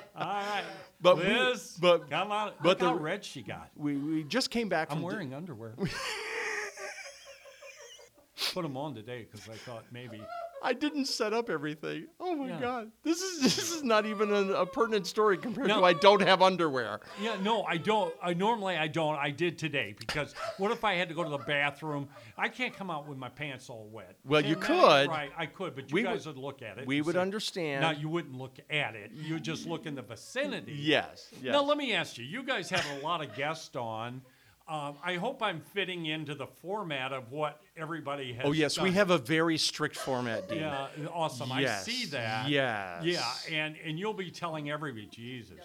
Yeah. Christ, we well, you know there we is had- a there is a delete button. Yeah. So, hmm, Have you been deleting? we could we could You've been deleting. you know down the road Dean's going to say, "Hey, hey, when can I hear my episode?" I'm going, "I'm sorry, that that's sort of Uh, we we all listen to it back. You suck so bad.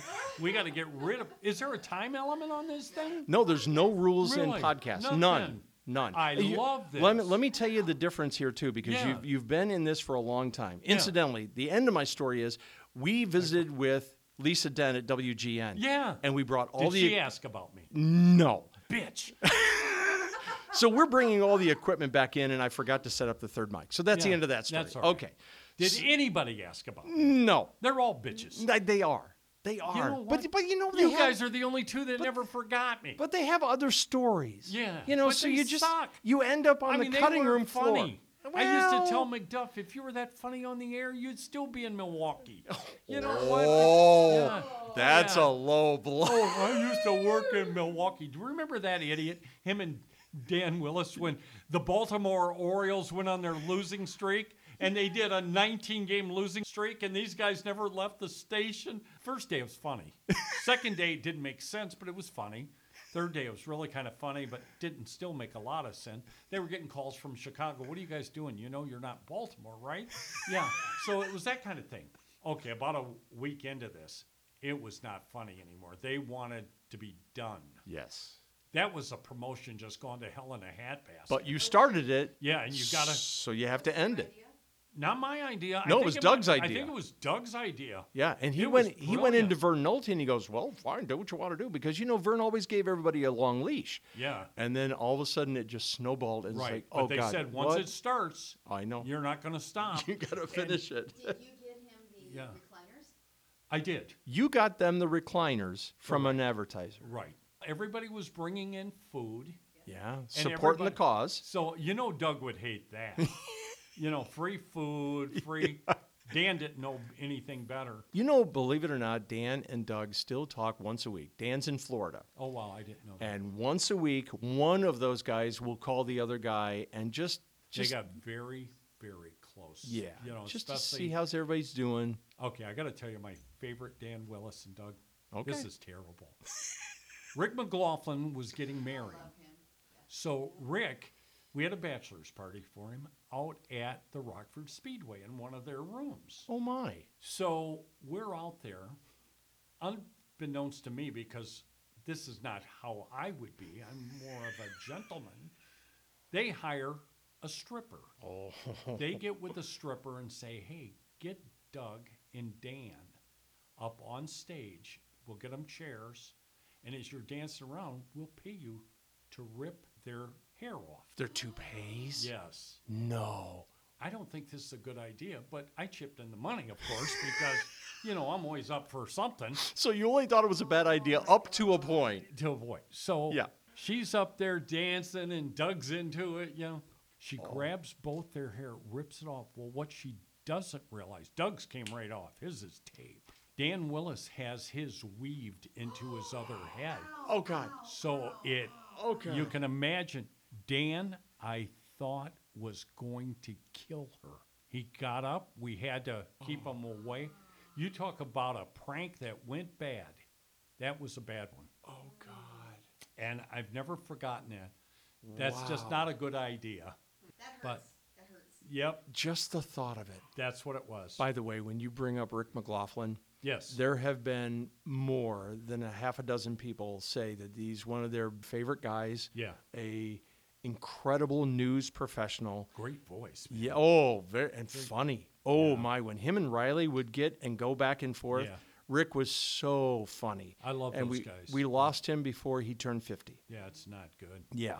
You but know- boy, we've got a lot of memories from him. We've got a lot of Yeah, air good checks. We've got some pictures. And, So I yeah. can I ask you a question? Maybe in Uh oh! Turn No. the table. Yeah, well, Here you know, we I'm go. Just, I'm just curious. Here you're, we go. You're doing this. What's been your favorite memory? I mean, of getting everybody together. I mean, you guys have really done a lot of work, and you have met or talked to a lot of the history of ROK. Yeah. What's been a surprise, and what have you loved the most about it? the surprise for me is what we learned from Lisa Dent because I did not realize all the details and the chronological order of all that she has done. Right. And you think you know people. Steve Summers had all, you know, he's a great storyteller to begin with. Right. So he had so many things on the ZOK side, which, you know, being on the ROK side, I sort of remember the fringe part of it, or I see a picture or something, Right. but I never knew the core story. He was like a flowing fountain of information. Sure. Yeah. Sure. You know, it's it's just really cool to um, to listen to those stories about people that they worked with, but they worked with them in an entirely different way. You worked with Ron Galena in an entirely different way that I did. Sure. Yeah. Same thing with Fred Spears. Same thing with Bob Pressman. And the program directors, you know, when you talk about um, Steve Brill and Kipper McGee and Charlie Quinn, Charlie Quinn especially, Right. everybody's got a different angle. And then you go, really? Holy crap, I didn't know that about him because everybody's got something else going on. Yeah. And Liz, what about you? Well, my big thing is that I, I never really was involved with ROK a lot. Right. So, and I never had the chance to meet Vern Nolte because Oh. I came five months after he had passed. So, learning about him and seeing everybody has said that he is like an Alfred Hitchcock. Yeah. Everybody. That's what it. And I, I never knew him that way. And I found it fascinating. And the different people that you talk about and where they are, that's what's surprising to me. Like, I worked with John Ivy and Greg Strassell, who are both now at the opposite ends of the, of the United States. One's in California, one's in New York. But, you know, they're all bigwigs. But it was all way back when, when we were all learning. And we had fun. And you were mentioning some things about being ambassadors. And that's how I felt. Yeah. I felt that the radio station, and specifically the on air folks, because that's where my background was, we were ambassadors of the radio station. Every time you were out and about, you you were it. And you guys, you guys will were never it. say this, but you guys were big time celebrities. I mean, you really were. I know you don't like to think that, but that's the truth. I mean, every time a big concert would come, they would want one of you guys Yeah, I remember that. And that and you know, celebrities. you mentioned the free stuff, and yeah, you're right. We were so used to it. We're so used to free stuff. I hate paying for things I know. now. I hate it. I Call hate me. it, and I will. And I um I do did do sales for a while as well because I Right. needed to learn that aspect. I already knew the on air aspect and Sure. and the promotions, but it's a tough job, and I appreciate everything you have done. You and so I love everything that you're saying. All these stories. It's it's fascinating for me to hear it from their side, from the guests' side, because I have my view from when I was there, but I don't know what it's like from their eyes. Mm-hmm. Right. So this has been you, fun. You know what, guys? And at my age, I'm 69 years old, going to be 70 this year. And as you look back at everything, I've often thought, what would I want people to remember about Dean Ervin? Hmm. And I think what I would like is to say, hey, he was really a great guy. He was a funny guy. He was a guy that if you needed something, he would be there for you. Oh, very what I- true. that's what I want to be known for. I got a question for you. We had a guy on ROK Mornings, Charlie. Was it Charlie? Charlie O'Neill. Is that who it was? Yeah, he came from WMAQ in Chicago. That's who it was. Yep. Okay. I'm at a Christmas party. Now, guys, I didn't go to many Christmas parties because nothing good can happen. That's Oh. the way I always looked at it. And it's Charlie and his wife. They'd both been drinking. His wife starts telling me, I think they're going to fire Charlie. No, they're not going to fire him. He's doing great. A few minutes later, I really do think they're going to fire him. I don't know what. No, no, hmm. he's going to be fi- hmm. fine. I think they're really going to fire. Now, the third time I'm trying to eat, I looked at her. I said, you know what? Yeah, they are going to fire that fucker. And and I go back to eating. She leaves. I don't think anything. I come out in the lobby. Jan Thorpe goes, "You've got Charlie's wife crying. What did you say?" Well, I just agreed with her. I just, I'm eating. I used the big word. Has anybody used the big word but me? No, no. I'm the first. Yeah, yeah, yeah, yeah. How about that? Yeah. Ladies and gentlemen, it's a first Thank for. Storyteller Studio. I'd like to be remembered as the guy that did it. Thank you all very much for listening. Let's all say it at home. Let's practice, kids. Ready? Tim's all bright oh, ready. He's going, Jesus. Oh, no, never get another guy like him. No, I'm No, not I'm on the- drugs. I just, you know, sorry, that's what I said. No, I get, I get, I get a little uh, nervous because I'm the guy that needs to edit this. Yeah, oh, perfect. Yeah. Are you going to edit that? Well, you know, no, no, we're not going to edit that. But I'm just saying I'm the editing guy, so you know, I sort of get a little nervous Yeah, when I, when I have extra work to do. Oh, was that bad? No, No, it was just different. It was just different, Dean. Yeah. It was just, it's not bad. It's not bad. sure? Let's just send him away nice. Yeah. No, it- not it's, bad. it's fine. What the fuck? It's fine. I mean, it should. Yeah, I know. I know. Hey, I, I got another. Uh, when you talk about the talent that came through here, and Yeah. I, I can't Yeah, remember let's what go to story. What story. I'm grabbing onto. I went down to Missouri for my Uh-huh. dad's 90th birthday, and we had people from Arizona, Tennessee, Virginia, the Illinois. They all sort of came in, and we had this celebration. So, of course, my cousin Tina, who I had not seen for quite some time, because uh, she doesn't live in the Tri Cities area, she lives in Richmond. So she's like four and a half hours away. So every time we go down to Virginia, she doesn't necessarily come in. All right, what are you doing? Tell me about this whole storytellers thing. Tell me about this podcast thing. Okay, so I'm telling her. And she said, um, one of my favorite guys, his name is Jeff. Jeff. I said, You're in Richmond, right? She goes, Yeah, yeah, I can't remember his last name. He's on Mix something. I said, Jeff Wicker. She goes, Yeah. How, how did you know that? Because we worked together at Isn't the radio crazy? station. And just unsolicited. That's what's cool. When somebody says that person is so good and they have no idea that you know them, that is a really cool thing. Jeff had the ability, and, and Liz, you're a lot like this too, where, and same with you, Tim, I guess, you know, when you're talking to somebody, it's like you're so focused on that. There's nobody else around. now, me, I'm I'm all over the place, man. I'm looking around. That might guy might be more important. I might need this guy. So, Tim, what'd you say? You know, but you guys are so focused. That's what makes you so good. And Jeff was that way too, where Yeah. you're the only person in the room. I mean, that's a talent. I mean, you guys have that. And it's like, man, that blows me away. Well, thank you. It's really cool. You know, And- Chuck Doyle mentioned when he sat down here, he said something that he communicated with Jeff Wicker maybe a year ago, something like that. Oh, okay. And Jeff had mentioned that he still has a prayer card from somebody's funeral that him and Chuck both knew. It's like, are you oh, kidding me? And he still uses it decades later. And that is the epitome Yeah, of one, Chuck remembers stuff like nobody's business. And it's the other side that Jeff does that and he's so sensitive in those I levels. love Chuck Doyle, one of the nicest guys around. He Yeah. is so cool. You know, him and I have known each other since we were 16 years old. We worked at WLUV together. Yes. When Joe Salvi died in 2020 at the age of 98, you know, nobody knew what to do with the station. There was no wife, no kids, no nothing like that. His niece Sue called us old guys and said, Can you come help me? I don't know radio. Can you come help me? So Chuck and I have been in contact with each other, spotty, but now all of a sudden we're in the same room, we're working on the same project, and I started doing live shows once a week. And Liz joined us a little bit later after the initial meeting, and then she's in up to her shoulders.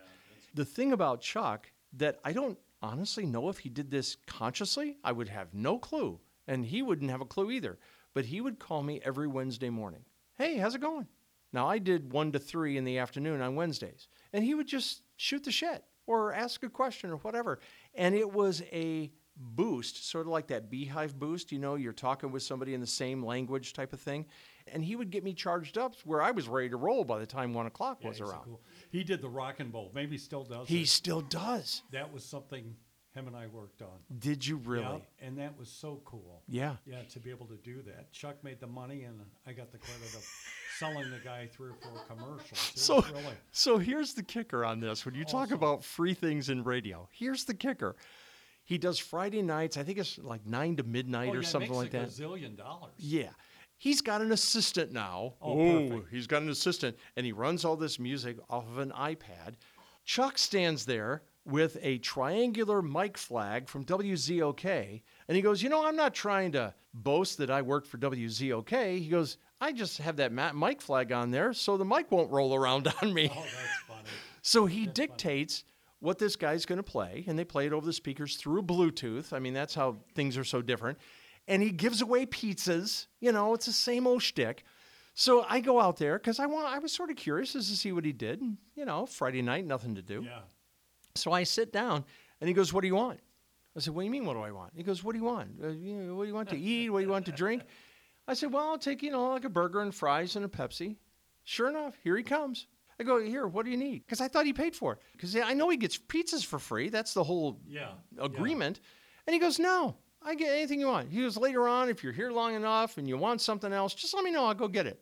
I'm going, "This is just like it used to be." I know where I'm going tonight. Yeah, 26 years like Oh, would Chuck shit a brick if if all three of us showed up? We got to plan on that. Let's plan on Oh, that. come on.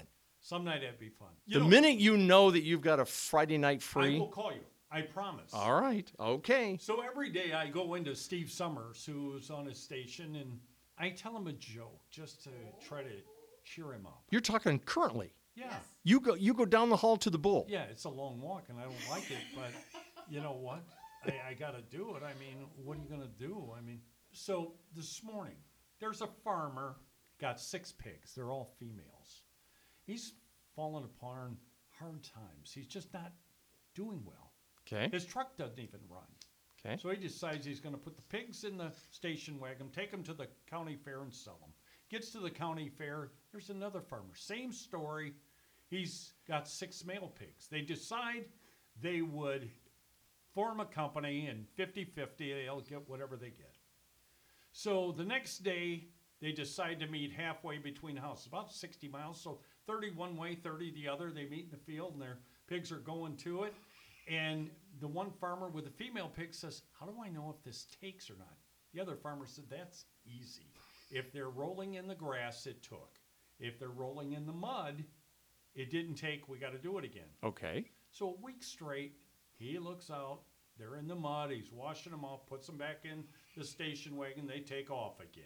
So finally, one morning, he's so tired he can't hardly see. He tells his wife, Can you look out and tell me if those pigs are in the grass or in the mud? The wife looks out and says, Well, neither one. They're in the station wagon, and one of them is honking the horn.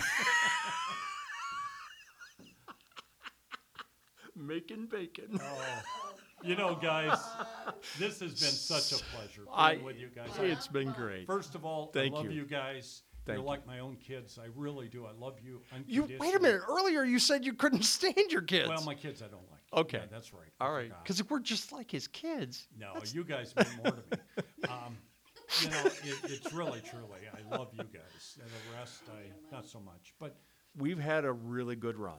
And- you think about it. it really has. And I hope I haven't offended anyone with anything that I've actually. I hope you have, because you know it's all about ratings. Yeah, so if our podcast, when we launch all this, if our podcast ranks higher because somebody said cocksucker or fuck, oh my god, and Yeah. and I didn't say it, holy crap, Yeah, we're in good shape. You'll have to call DeCoster and just say Ervin is out of control. He'll g- agree with you. Do you know what Ken DeCoster said when we were talking about uh, getting a date set uh, for John Strandon to sit in my chair here and Riley O'Neill to sit in the chair that you're in? Yeah, yeah. because it doesn't have to necessarily be Liz and I. Liz and I will run the board. It doesn't matter who you talk to. Sure. So Ken DeCoster says, "Oh God, when you get that date, I'm begging you to call me." I said, "What are you, what are you talking about?" He says, "I want to sit in one of these audience chairs because that conversation will be historical, Yeah. and we can't disagree with him." Because you know it will go in 40 different directions that you and I would never have even thought about. Johnny is a great guy. Oh. I mean, and how about that news department? There'll never oh. be another one like it. No. It was no. like amazing. That's why I said I come in there and it was Bob Pressman, yeah, Fred Spear. I, I'll tell you one story with Fred, and, Okay. and then I promise I'll stop talking. Okay. But one of the things that really got me interested in radio, um, by marriage with Debbie, her cousin was a deputy sheriff that got shot here in Loves Park, Mike Mayborn. Oh. And Fred Spear did the nicest eulogy for the radio that I've ever heard. And it was a Saturday morning, and Mike's widow asked, Can you go get that? I want to have a copy of that. And Fred met me at WROK on a Saturday morning. I wasn't in that business, I didn't know who he was. And I thought, This guy is like the nicest man I've ever met. I took that back to her. And you know, when you lose a husband, especially that's been just killed, this meant so much. And that was the first time I had heard of anything with ROK. So through through your story. wife. Yeah. That would have been 1974 when he was shot in March. Because uh, I got married in 73 and he was at the wedding. That was in November. And like four months later, he was dead. But you know that says a lot about uh, Fred's 40 years. He gained the trust of everybody. He touched so many. Oh, and if you really get him out, he will tell the stories. Joy Didier, he tells that story. Yeah. And it's like you're compelled. It's like this guy is reading something and his voice. You know, you don't have voices like that. Wait till you hear the uploaded version of our conversation with Ken DeCoster. Ken can do a perfect Fred Spear Oh, yeah. impersonation. Kenny's a funny guy. Oh, he's think hil- he, oh, he's hilarious. hilarious. Oh, yeah. he is a funny guy. And my shtick, anytime I was doing was trying to get him and Pressman and anybody, uh, Chris Clark, anybody to laugh. That's all I wanted to do. So I'd say crazy stuff. Yeah. you know, and they just bust up laughing. And then, and then I knew I'd hit a home run. But this has been so much fun, you guys. God bless you both for doing it. Thank and you. you know what? I can't wait to listen to this, but more importantly, to other ones that have been done. And you guys are going the extra mile for everybody that listens to this. This is what they did in the business and made them who they were. Two of the very best to come out of Rockford. And I'm so thrilled that they still stayed in Rockford to make it their homes uh, because they have major talent. They could have gone anywhere. Thank and you. I just love these two as something like I can't even explain. And that's the truth. Thank you. So I appreciate it. I'm, I'm really glad you came in Thank because you. there was no twisting of the arm. Dean goes, pick a date. Come on, let's go. Let's go. Yeah, I said, I well, I said, well, you want to do after 8 to 5, you know, because you got a busy day? He goes, no, 10 in the morning. Let's yeah, go. I'm doing it Come on, on. their time. I'm not doing it on my time. They're doing it on their time. Damn them. You know. Damn them. But, yeah, wow. yeah. That's the closing quote. Damn them. I was just kidding. I really like you guys over there. I'll take uh, care. I'll take care of that in the thank editing. you, I'll just you. I'll push that in. You Well, guys are wonderful. Dean, thanks And a lot. what? Thank you, my friend. All Thanks. right. Take care. Thanks for joining us for another episode of the Storytellers Studio in celebration of WROK Radio's 100th year in broadcasting.